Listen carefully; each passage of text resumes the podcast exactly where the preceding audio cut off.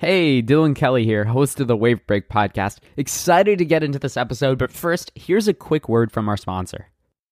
This episode of the Wavebreak podcast is brought to you by Klaviyo, the growth marketing platform most recommended by other business leaders. Listen, in uncertain times, you need to be supporting your community and growing relationships with your customers. It's going to be appreciated, it's going to be remembered, it's going to be shared. And in good times and bad, this type of communication that's open and empathetic with your customers is key. This is a key theme that we've been talking about at Wavebreak. I've been preaching this on the podcast. And when you're communicating with your customers in this way, the best way to do this is with email. It is and always will be one of the best channels for delivering communication like this. And what I love about Klaviyo is that email is one of its core offerings. And their personalization that you can do inside Klaviyo is just, it can't be beat. And when you leverage that personalization driven by a 360 degree view of the customer, these emails are going to feel more relevant and they're going to drive even stronger relationships. And Klaviyo gets it. They're not just, you know, some company. They understand how challenging it is right now for every entrepreneur. You know, it was hard to get your business off the ground and navigating these times is even harder. And if you're feeling overwhelmed with growing your business, know that you're not alone. Klaviyo is here to help you build relationships across any distance for your brand and create memorable and meaningful email marketing moments that last a lifetime. And that's how you build a successful e commerce brand. And this is why I love Klaviyo so much because they're on the same page with me and Wavebreak is like, we're not just about making more revenue. That's great. But what this is really about is an opportunity to create an amazing community with your customers. And the best way to do it is with email. And if you're not on Klaviyo, you got to get on Klaviyo. Visit klaviyo.com to schedule a free trial. That's K L A V I-Y-O dot com.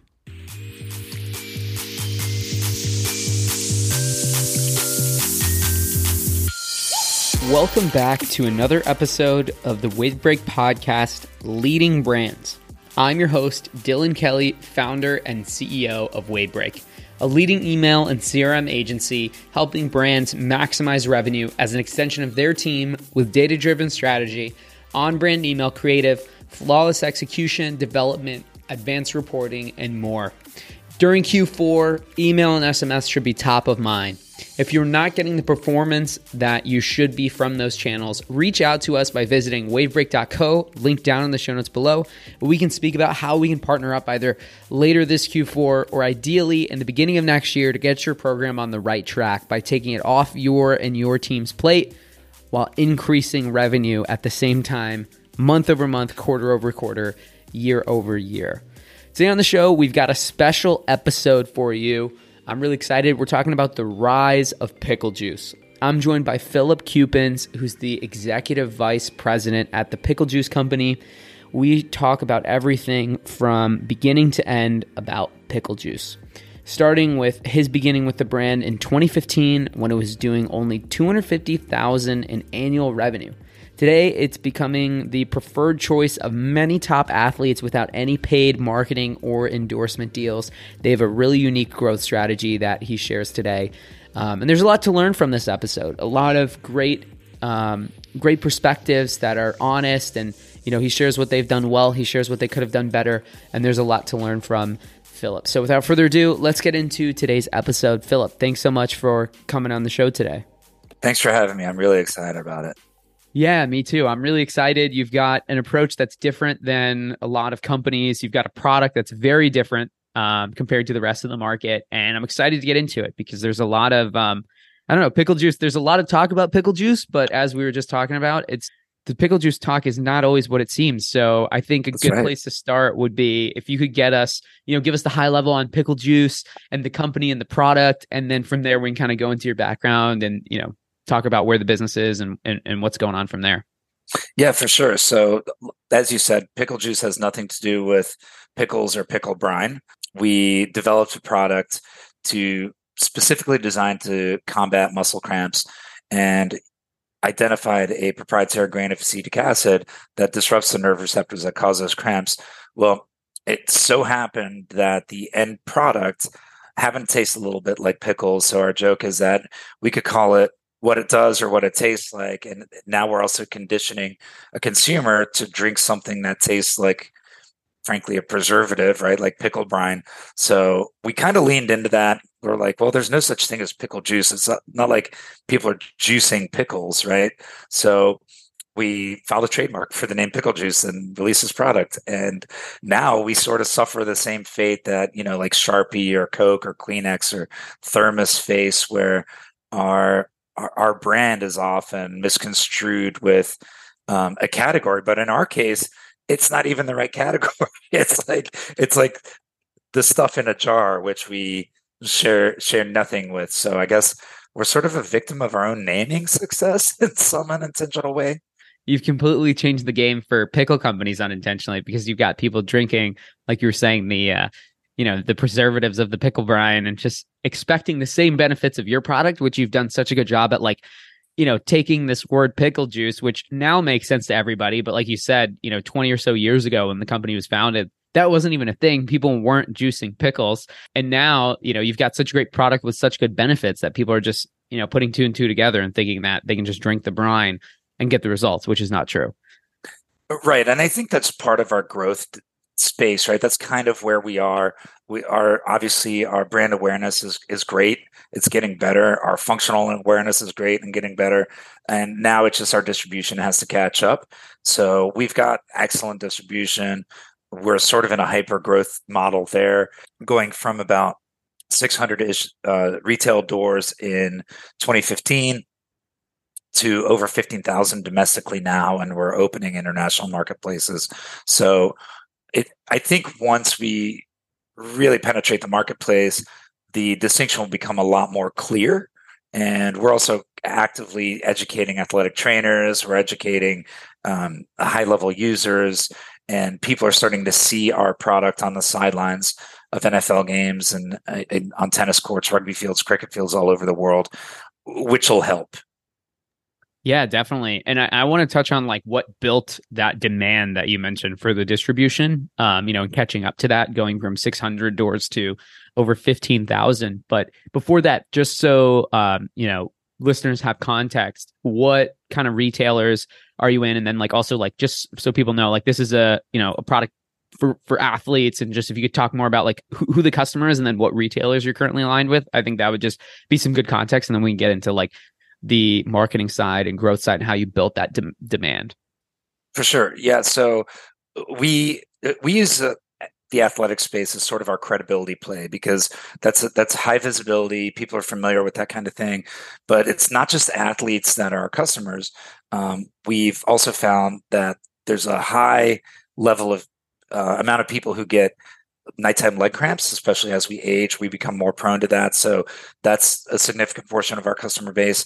And then there are just people that are working outside a lot in the heat a lot because this this is such an acute remedy to you know the depletion of the electrolytes that people get. We don't lead with that. We don't actively market with that. Our our thing is we stop muscle cramps. We make that claim. We make that claim boldly and we can defend that claim because we've proven it. So we from a go to market perspective, that's how we go to market. We stay in that lane. We stay in the stop muscle cramps lane, but people are using it for other things as well.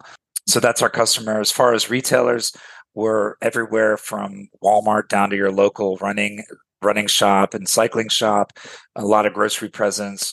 We deliberately went after destination retail first as we were building up our brand awareness and now we're starting to get into the impulse space. So you're going to start seeing us in more c stores and places like that in the next couple of years.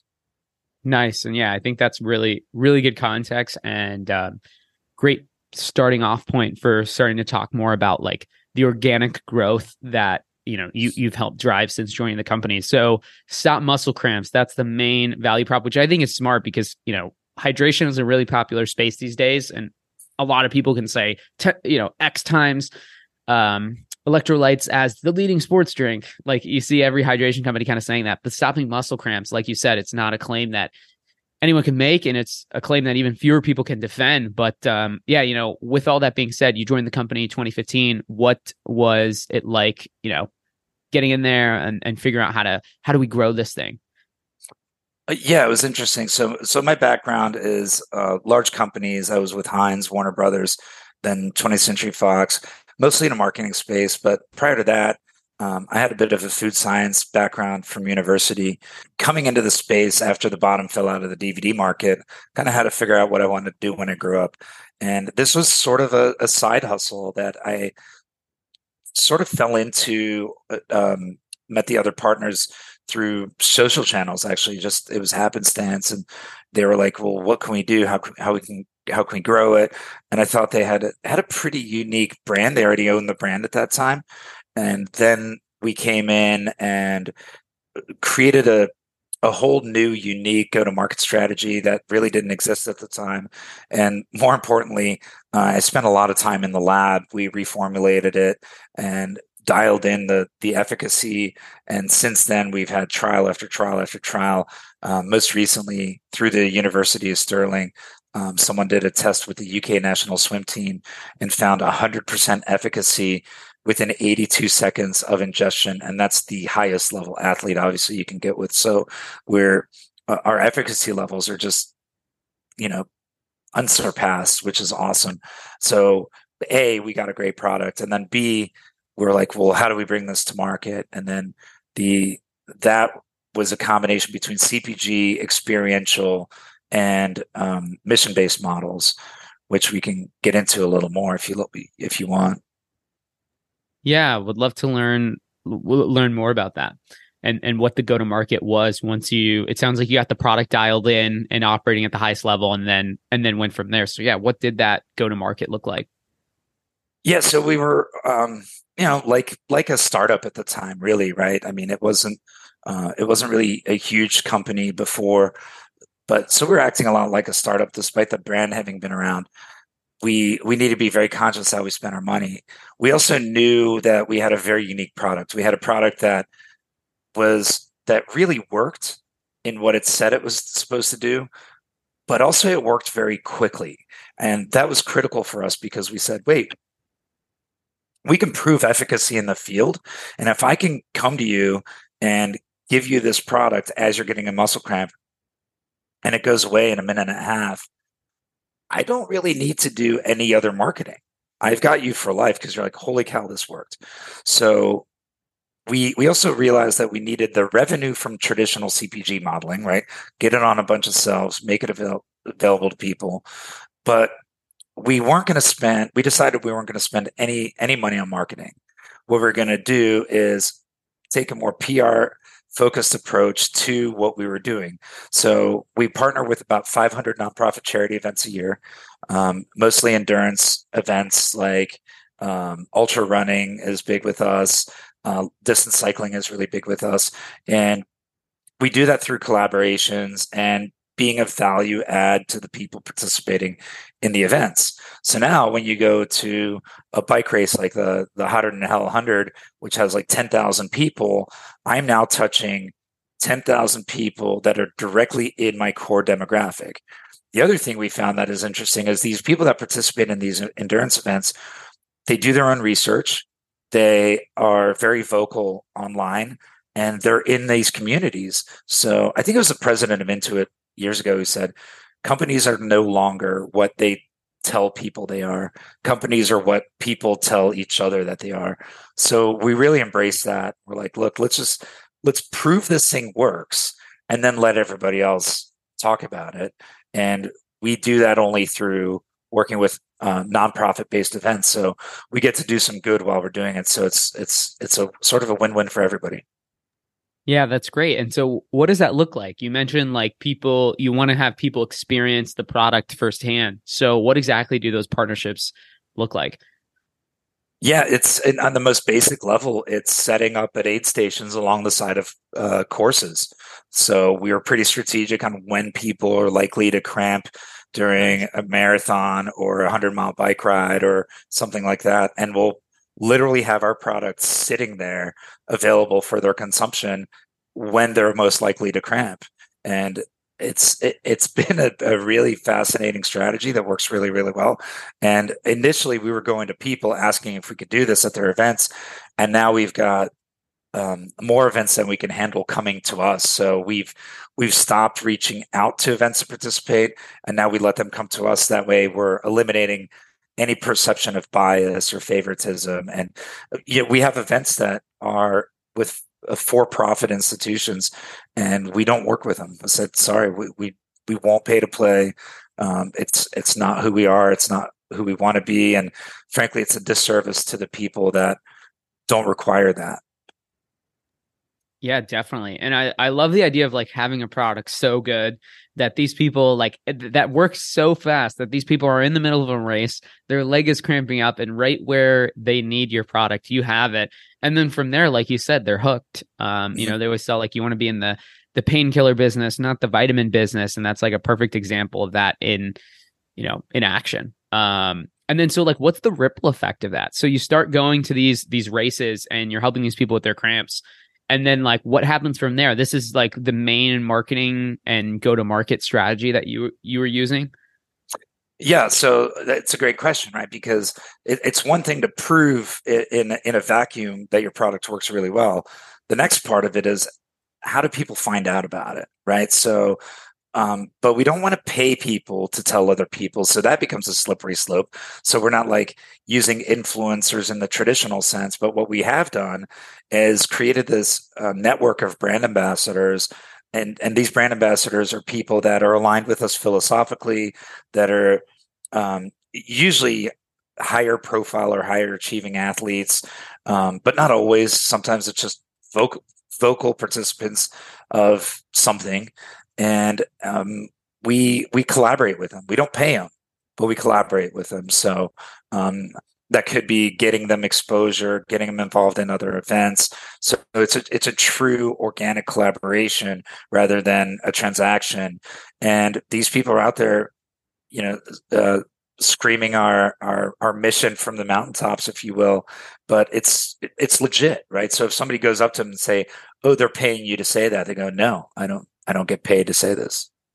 Interesting. And then do you give them anything in return? Like, are they getting product? Like, how do you find these people and then how do you maintain that relationship? Or is it like a mix of of different different things?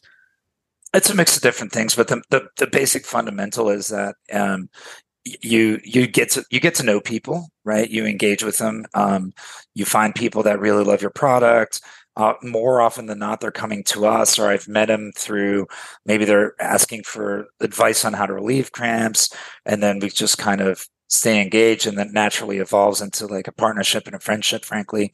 Um, but yeah, we obviously give them product to use, and sometimes we give them product to um, for other people to use. Um, but you know, we don't consider that payment. That's a, that's just giving them the tools to be effective ambassadors. Um, and then we'll we'll help them when we partner with these 500 events, right? So the perk is sometimes we'll get free entry fees, and we'll be like, "Hey, brand ambassadors, who wants these? Anybody in the area? Anybody participating in this? You want to go?" So that's where the the collaboration comes from. There's a really funny story. Um, one of my really, really good friends, uh, one of literally one of the most uh, interesting human beings I've ever met, uh, is an ultra runner named Patrick Sweeney, and um, he became famous because he was the guy that ran from San Diego to Boston and did it in uh, 111 days, averaging 48 miles a day. Uh, and then he just for kicks ran the Boston Marathon route, and it's like, okay, that's that's it. So they started calling him the real life Forrest Gump and stuff. And then at one point, somebody reached out and they, they wanted to do an article about us, uh, our company, in GQ magazine. And we're like, wow, that's great and they're like, "Do you have any brand ambassadors that we could talk to?" We're like, "Absolutely." So they talked to Sweeney, and it was, he they found him to be so interesting and compelling that they wrote an article about him rather than us. But we we still got our mentions from him. So it's those nice. kind of collaborations that that that we rely on, and um, it's worked well. I mean, I'm sure there are faster ways to market, um, but I don't know if there are more honest ways to market. Yeah, or like you know more quality lo- uh, methods that last as long and like really build a brand that's going to stand the test of time. I mean, for pickle juice to be around this long and then still be like picking up steam and growing rapidly is really impressive. Um, you know, a lot of brands over the last few years have tried to like buy growth and shortcut that. But, you know, to all your points that you mentioned, like unless you have a product that's amazing, product that people really buy into and keep coming back for, um, you know, we've seen time and time again, a lot of these companies, they went public, they bought their growth, and now their stocks are way down. Um, They're struggling, struggling to grow because they didn't build build the network that you guys have uh, with the product and, and and have an incredible solution. I think that's amazing. And I wanted to ask about the PR because I noticed like you know, pickle juice isn't always front and center of the story, although sometimes it is, but it's kind of like you partner with the right people and then, you know, something happens, whether it's somebody drinking it on the sidelines or, you know, I, I don't even know. People are like, what is that? Or someone says pickle juice or something like that. Next thing you know, it turns into a PR opportunity. It seems like that's pretty common. Um, yeah. How, how yeah, does that I work mean, exactly? Yeah.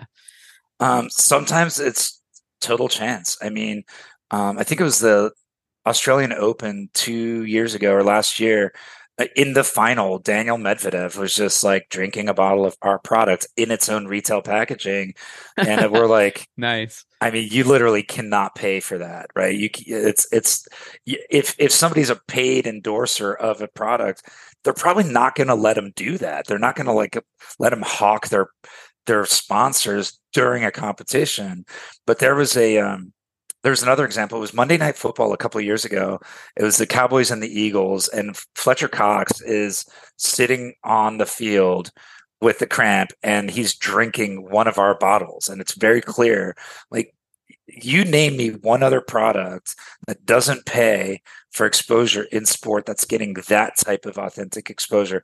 It doesn't exist. I've never seen it. If if it if it's out there, you know, I'll, I'll eat my words, but I ha- I haven't seen it. So I think that credibility piece comes from those spaces. Yeah, and it keep it seems to keep happening. I think was I reading an article about the was it the US Open this year where like something similar happened? Yeah, that was actually really really funny. And um, I, I don't want to throw him under the bus or anything, but it, it's too funny not to share. So, several months before the tournament, one of my coworkers reached out to him and said, "Hey, do you guys want to buy any of this stuff? Do you want to make it available to your athletes or anything like that?" It's it's becoming very very requested in the tennis space. So we reached out to them. They're like, "No, thank you." I'm like, okay. So then it, it was in one of the early rounds.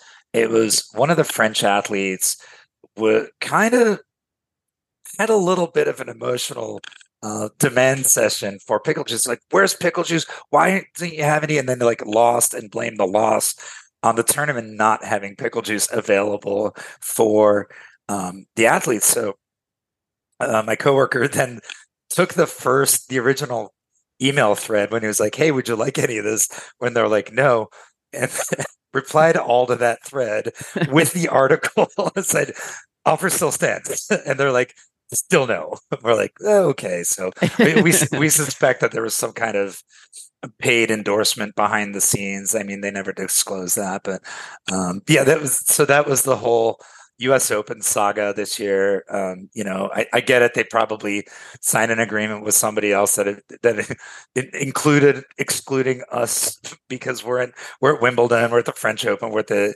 Australian Open, and and you know, hopefully the U.S. Open um, will will open their doors to us. But it was uh, it, it was kind of a very very funny sort of thing. But again, all we did was make the product available to those athletes. It's the Australian Open. We didn't pay them to use it. We didn't do any of that stuff.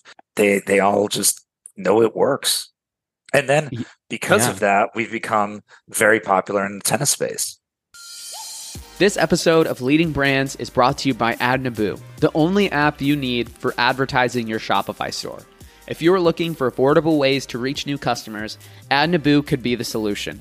AdNabu offers the convenience of managing shopping ads across various online platforms like Google Shopping, Instagram, Facebook, TikTok, and more with a single app. What sets AdNabu apart? It's innovative AI technology. It optimizes your product listings to generate more sales for your store. Powered by the same language models fueling ChatGPT, its AI tech generates the most effective strategy for each marketplace in real time, saving merchants like you the hassle of hiring experts and giving you more time to focus on growing your business. I highly recommend you reach out and schedule a demo because it could take work off your plate while growing your sales. And as a listener of leading brands, you can enjoy an exclusive offer of 20% off all paid plans with the coupon code LEADINGBRANDS20. To learn more about how AdNabu can work for your brand and to get this offer, visit adnabu.com. That's A D N A B U.com. Link down in the show notes below.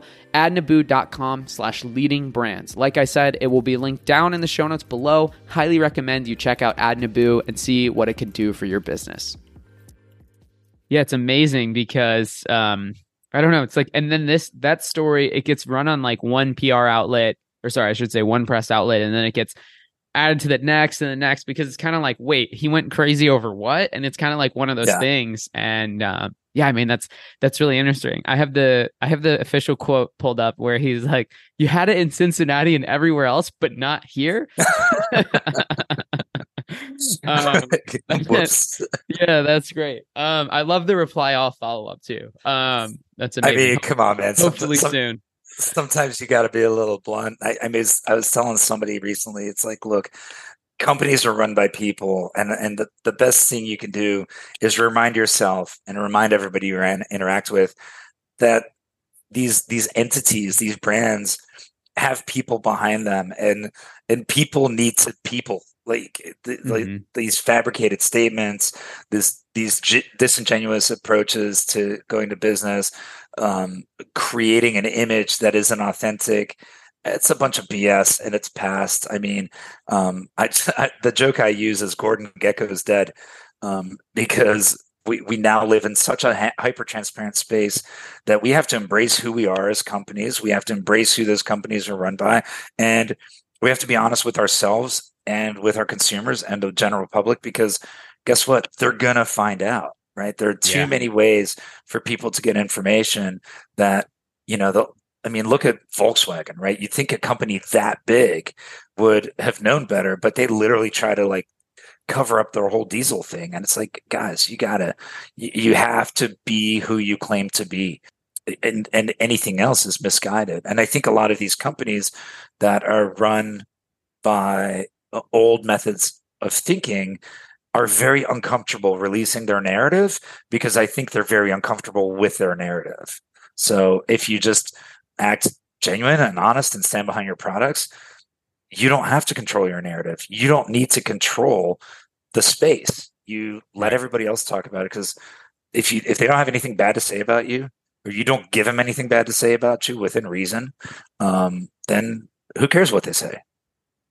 Yeah, I love that. I mean, especially with you know in terms of thinking about like the legacy players who have that mindset it really creates opportunity for the up and coming brands and um, you know if you want to last i told yeah i mean it's like you used to be able to put whatever you wanted in an infomercial back in the day because there was like no or even like the whole you know Cutco knives and things like that. It's like there was no trail, there was no online yeah. reviews. Like you could literally put whatever you wanted in some sort of infomercial, and you can't can't get away with that today. And you need a good product, and you need to stand by it. And I, I completely agree. And I think you guys have done a great job at it. I want to switch a little bit to distribution. So you built this, you know, go to market very organically and very differently than than many brands. Uh, starting with, I think you said about 600 or so um, doors in 2015, and so then you build up this engine. And then where do you go from there in terms of distribution, like in tandem with that go to market strategy? Yeah, so we have a very strict rule at the office that says don't make it hard for people to give you their money. Um, so, and and that joke kind of extends to don't limit your your out your output by existing limitations at the input level. So if you don't if if you're if we're not operating in a certain space but we want to be let's figure out how to how to operate in that space. And, and we do that by working from the shelf backwards, right? We have consistent pricing across the board everywhere so there's no like huge price fluctuations and, and right now there's a lot of undercutting going on and share shifting going on. So we, we really try to avoid playing in that game um, because we also don't build in huge margins. We're very transparent with our with our pricing. We don't have big marketing budgets built in, which also means we can't be like held hostage at our price. Be like, look, at some point we walk away, and we've we've done that with some really big retailers. We're like, look, we can't afford to operate at that price, so we have to stay strategic. But as long as somebody is on board with that and is, is on board with how we go to, to how we get into the space, uh, we'll work it with it within any distribution network. I mean, traditional brick and mortar, we you know we've got customers that are FOB, we've got um, LTL delivered, we've got full truckload delivered, we've got uh, distri- distributor network, um, national distributors, local distributors. So for us, we really try not to be limited on how people get our product. Um, we just try to con- try to be involved in making sure that it's consistent so that we're not participating in share shifting, that all the growth is genuine growth. And we see same store growth um, growing double digits every year with most of our retailers. So it seems to be working. Yeah. Was there like, when you started and you were in those initial 600 retailers, what kind of retail locations were those? And then, like, how did you think about expanding from those into, you know, today you're in practically every type of retailer. So I'm just curious how you approached that. It, that was that was injecting a, a, more of a CPG traditional CPG strategy into the space. Um, the so back then it was local but large grocers um, like uh, United and Brookshire's and Brookshire Brothers. Um, those so Texas-based ones that were uh, physically located near us. Uh, as a matter of fact, Brookshire's was co-packing the product for us at the time, so that was kind of where it started. But we, didn't really have a clear SRP. We didn't have a clear message. We didn't really have a clear go-to-market strategy. It, it was sort of like a treated like a, a, side hustle, right? And it was uh, and it was cool, and it was there was nothing wrong with that. But in, in 2015, our total gross revenue was um, two hundred fifty thousand dollars, which is you know now add a couple of zeros behind that, um, more than a couple of zeros behind that to indicate where we are now. Um, but there, I don't know if there was an actual um, strategy that aligned with traditional CPG go to strategy. Um, the the company was previously very focused on um, the manufacturing piece of it, like making the products, and they they were quite good at that, and, and they had those contexts and those spaces. But as far as um, bringing it to market, building the brand, that was uh, something that we were we were able to achieve after 2015. Got it. And then like were you the one really spearheading like the growth into retail? And if so, like what did that what did that look like? Were you building out a team? Are you doing the sales yourself or how, how does that all work together?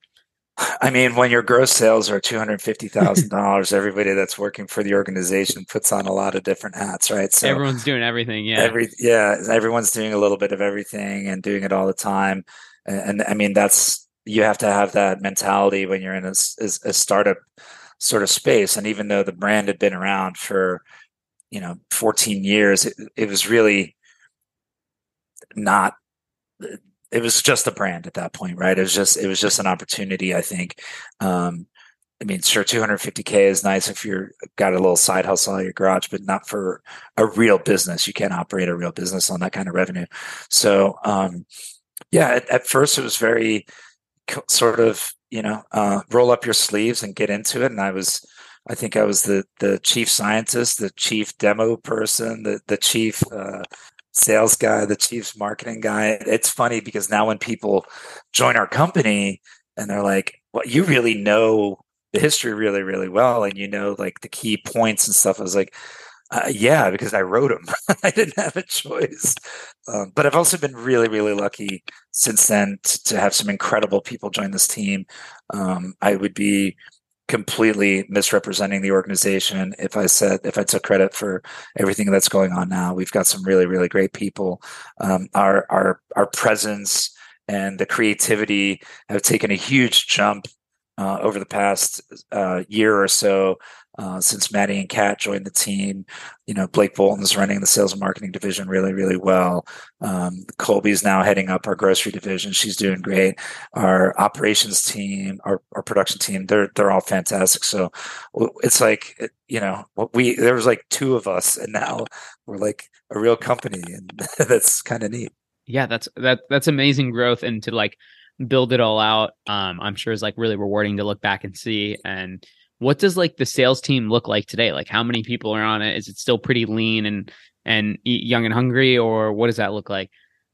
Uh, yeah um it's it, it's very lean and that was by design.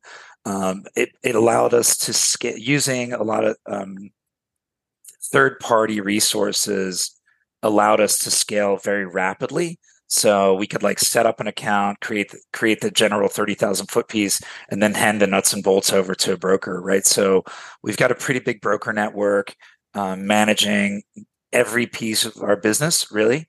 So uh, our director of sales and marketing, Blake, likes to say that we are a large company with a small workforce, and, and and that's true, right? Because as you bring people in, you have to train them, and there's there's there's an adoption curve. So to get somebody up to speed in CPG can take about a year if they're new to the space. And the reality is, we generally need people that are new to the space because we go to market in such a unique and different way, and we've we've brought people in that have experience and have like resumes that you know read read like a like an all star roster, but it, it's it, we found that to really embrace the the different way that we go to market, it's it's very difficult to find that with those people that have worked in the way the market has traditionally operated. So we're we're young in mind for for sure.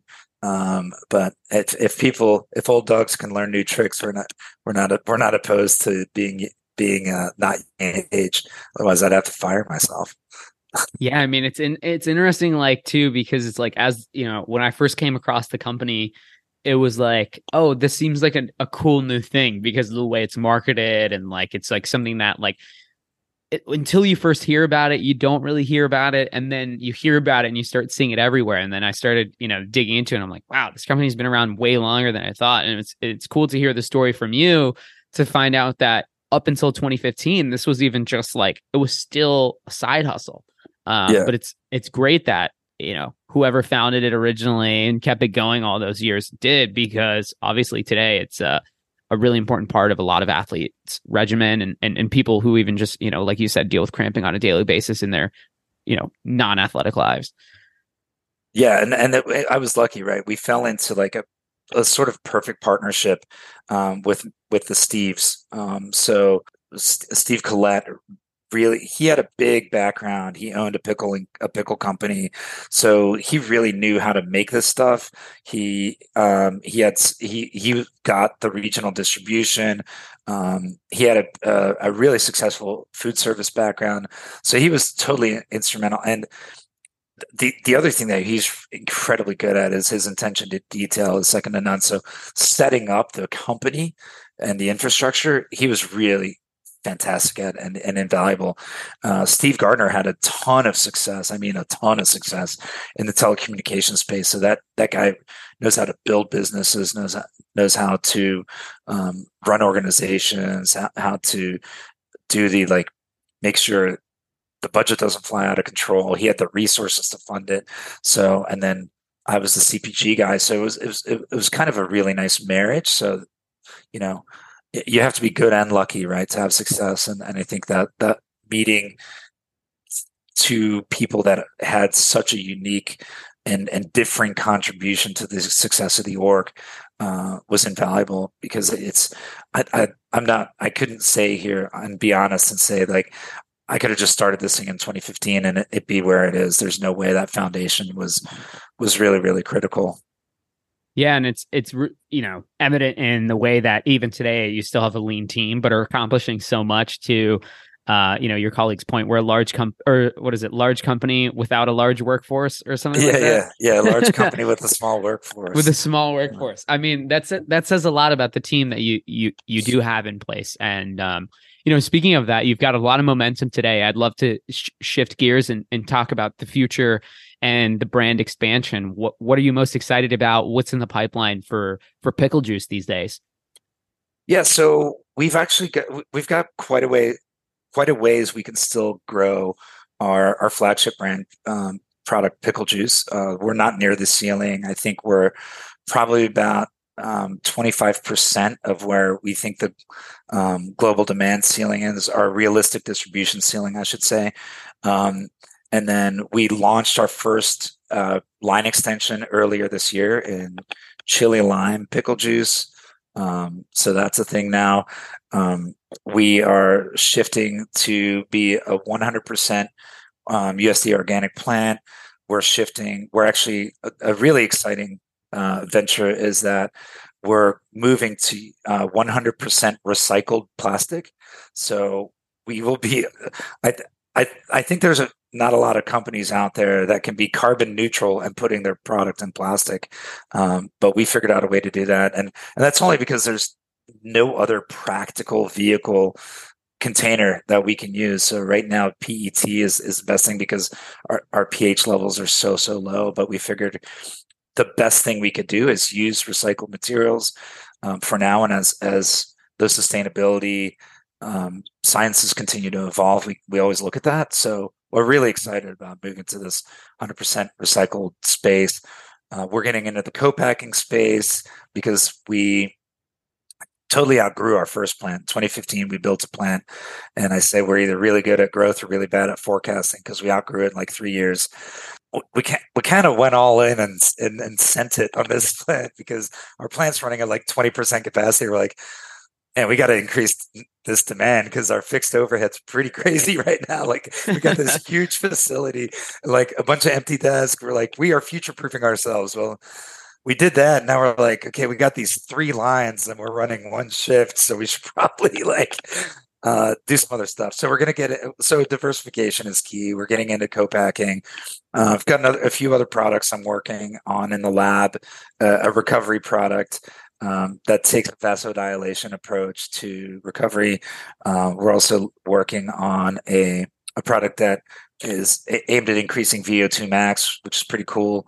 Um, but those are still kind of in the works. So, yeah, I mean, we're we're certainly not resting on our laurels. We're we're we view where we are now as a foundation to be where we are in, in five years, and hopefully, our growth rate will continue. Uh, we're projecting about um, uh, 45% growth next year, um, and that's only based on on trackable revenue.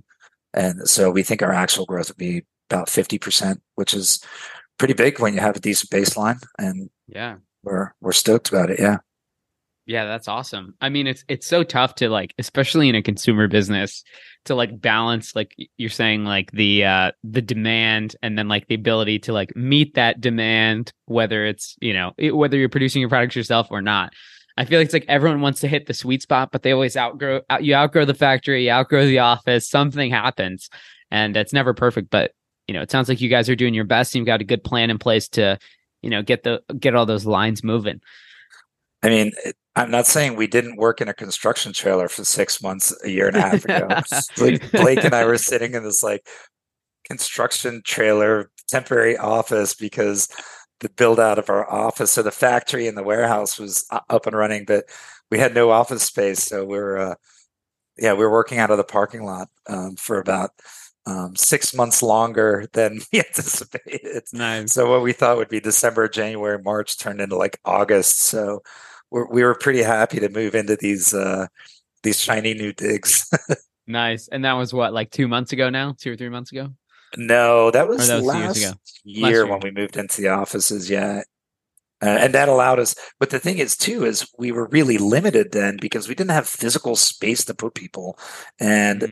because we're we're still emerging and our our identity is emerging. It's it's not an environment where you can just like entirely work remotely. People have to be here because we're still wearing so many hats. I mean, right now, our one of our account executives um, and two of our content folks are driving to Bentonville, Arkansas in the pickle truck for Outer Bike. And we we all do that. We all go to these events, mm-hmm. we all participate directly because that's the best way to get in touch with your consumers, right? And and we could have an agency do it. Sure, we could have somebody staff our booth, but but if we're not actually engaging, we're not learning, we're not gathering data, and, and we're not building these relationships that eventually become our brand ambassador network. So, yeah, there's a lot of there's a lot of the sleeve rolling up still going on here. Yeah, that's awesome. I, I love that, and I think it makes a lot of sense too. Like just considering how close you are to the customer and how effective the product is, it's like I don't know. It's really great to hear, and I appreciate you being honest too. With like, you know, we don't get everything right. Like, just because we're we're featured in these articles and people are talking about us, and like, the biggest sporting events doesn't mean you know we have our operations out into the point where it's like you know we're growing perfectly in tandem with everything um and so appreciate you being open and transparent about all of that yeah well anybody who says they got it perfect is probably being dishonest yeah right? You, you you it's you don't learn from not falling. You learn from falling once in a while. And and the reality is that you know while we try to get everything right if you don't take risk you're you're not going to succeed. And um, if you don't adapt you die right? So you have to be able to adapt. And you don't know how to adapt unless you unless you're willing to push the envelope a little bit. So um, you know I, I, think we're we have that type of culture here where uh, culture is really really important. Um, it's it's about transparency honesty and and uh, and personal accountability. And but we we encourage everybody here to to take calculated risks, and we have an environment where uh, taking those risks is is rewarded, even if they don't if if they don't result in the outcome we we hope for.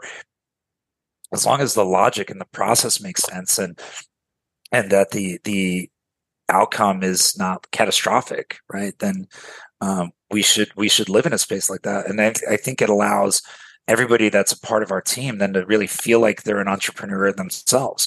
They can own their space. And we tell people here all the time look, you should always have two resume worthy things going on. Find those big projects. Don't get hung up in the day to day. If if your entire job is day to day, let us know and we'll find a way to take that stuff off your plate.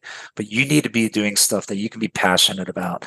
And I think if if you embrace that type of environment, you're going to get a bunch of people working for you that are going to run circles around you and it's awesome to see that. Yeah that is awesome. Um and i love that you know you're aware of that not just with yourself but with your team because i feel like it's so easy to just get caught up in like the day to day and making sure everything gets done just to maintain the business versus you know like you're saying zoom out for a second and and really work on those projects that's going to get the business where you want it to be in 5 years. For sure we're starting to run out of time here. I really appreciate you taking the time to to come and you know share your learnings and experience with us. But before we wrap up, would love to you know quick summary for people. Pickle brine is not pickle juice, so don't expect any of the benefits. Um, where can where can listeners go learn more about pickle juice and uh, you know even pick some up and try some or restock if they're you know maybe they're an avid cyclist they've already tried it they're listening to this on a run or something like that um, where can they go learn more or find the product yeah, if you go to picklepower.com and there's a store locator feature on the bottom of our homepage, uh, you can connect with us there. We respond to everybody within 12, uh, 12 hours. Um, if we if we can, sometimes on the weekends it'll be Monday until we get back, but you know, or give us a call, send us an email um, smoke signals, carrier pigeon, anything. Uh, we we really really encourage people to reach out and ask their questions. Um, but really, just like the opportunity I've had to speak with you, which has been awesome, by the way. Thank you so much. Um, just Google us, Google pickle juice, and, and see what comes up, um, and and go down those rabbit holes. And it's pretty interesting because we are really really fortunate that people are out there um, spreading the word for us. Yeah, I think there's a lot to learn that's not like the quote unquote traditional, you know, CPG or direct to consumer, you know, using both these in air quotes playbooks. Um, that instead focus on the customer and actually, you know, effectively grow the brand through a great product and customers who love the product. Yeah, weird, weird concept, right? When you say it, it seems so logical. But you're like, yeah. "Hey, create a product that people like and let them tell each other about it." They're like, why would we do that? I know it's like, oh wait, I know it's like you end up, you could end up so far down the road and like you know, way, way, way off. But um, you know, never, never too late to listen, and never too late to to make a change. I mean, pickle juice has been around and still growing, still going, and you guys are still innovating. And um, props to you guys for continuing to to innovate. Um, Thank you. Th- thanks again for coming on. We'll link everything up down in the show notes below. And um, yeah, once you guys achieve world world domination of pickle juice, we'll have to have you back on and, and talk more then. Really appreciate it. Thanks so much for having me. Yeah, thank you. Thanks for listening to this episode of the Wavebreak Podcast. If you're not subscribed on iTunes or Spotify, go hit that subscribe button so you don't miss out on future episodes. And if you're not on our email list, go sign up at wavebreak.co slash join. You'll join other e-commerce leaders at brands like Skims, Cartier, and Walmart, and thousands more, learning exactly what's working in e-commerce right now. You won't want to miss it. Sign up at wavebreak.co slash join. It's free. Thanks so much for listening to this episode of the Wavebreak Podcast. I hope you have a wonderful day.